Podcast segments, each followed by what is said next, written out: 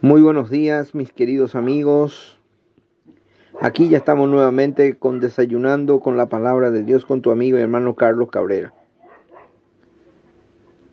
Ya conocéis la gracia de nuestro Señor Jesucristo, que por amor a vosotros se hizo pobre, siendo rico, para que vosotros con su pobreza fueseis enriquecidos.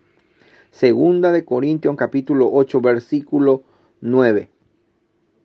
El título de nuestra reflexión en esta mañana se titula La pobreza de Cristo. Es imposible describir en una en un mensaje la pobreza de nuestro Salvador. Aceptó voluntariamente, pero queremos recordar algo. Qué humillación más grande para el eterno Hijo de Dios hacerse hombre no entró en, este mundo como un adulto. El creador del universo nació como un bebé desamparado de una madre pobre, acompañada de un padre adoptivo. Nacer así en este mundo fue una profunda humillación para el Señor de Gloria.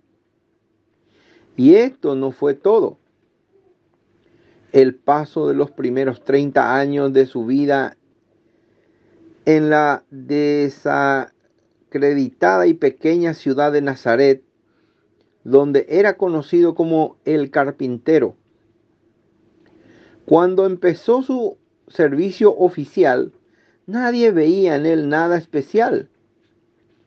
Había llegado a ser como uno de nosotros, con la gran excepción de que él no tenía pecado y por lo tanto nunca pecó.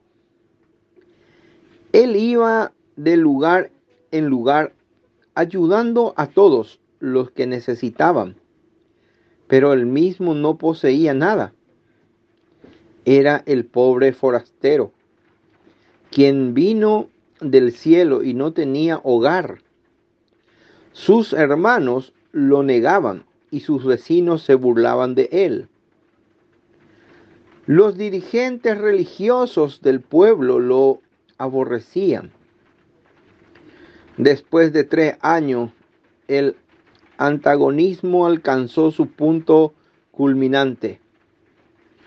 Lo hirieron, lo hicieron morir. Aunque Jesús era inocente, el juez romano lo condenó a la muerte de cruz.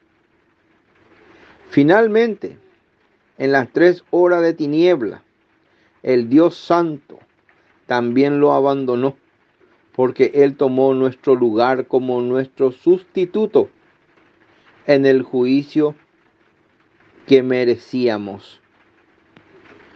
Dios les bendiga.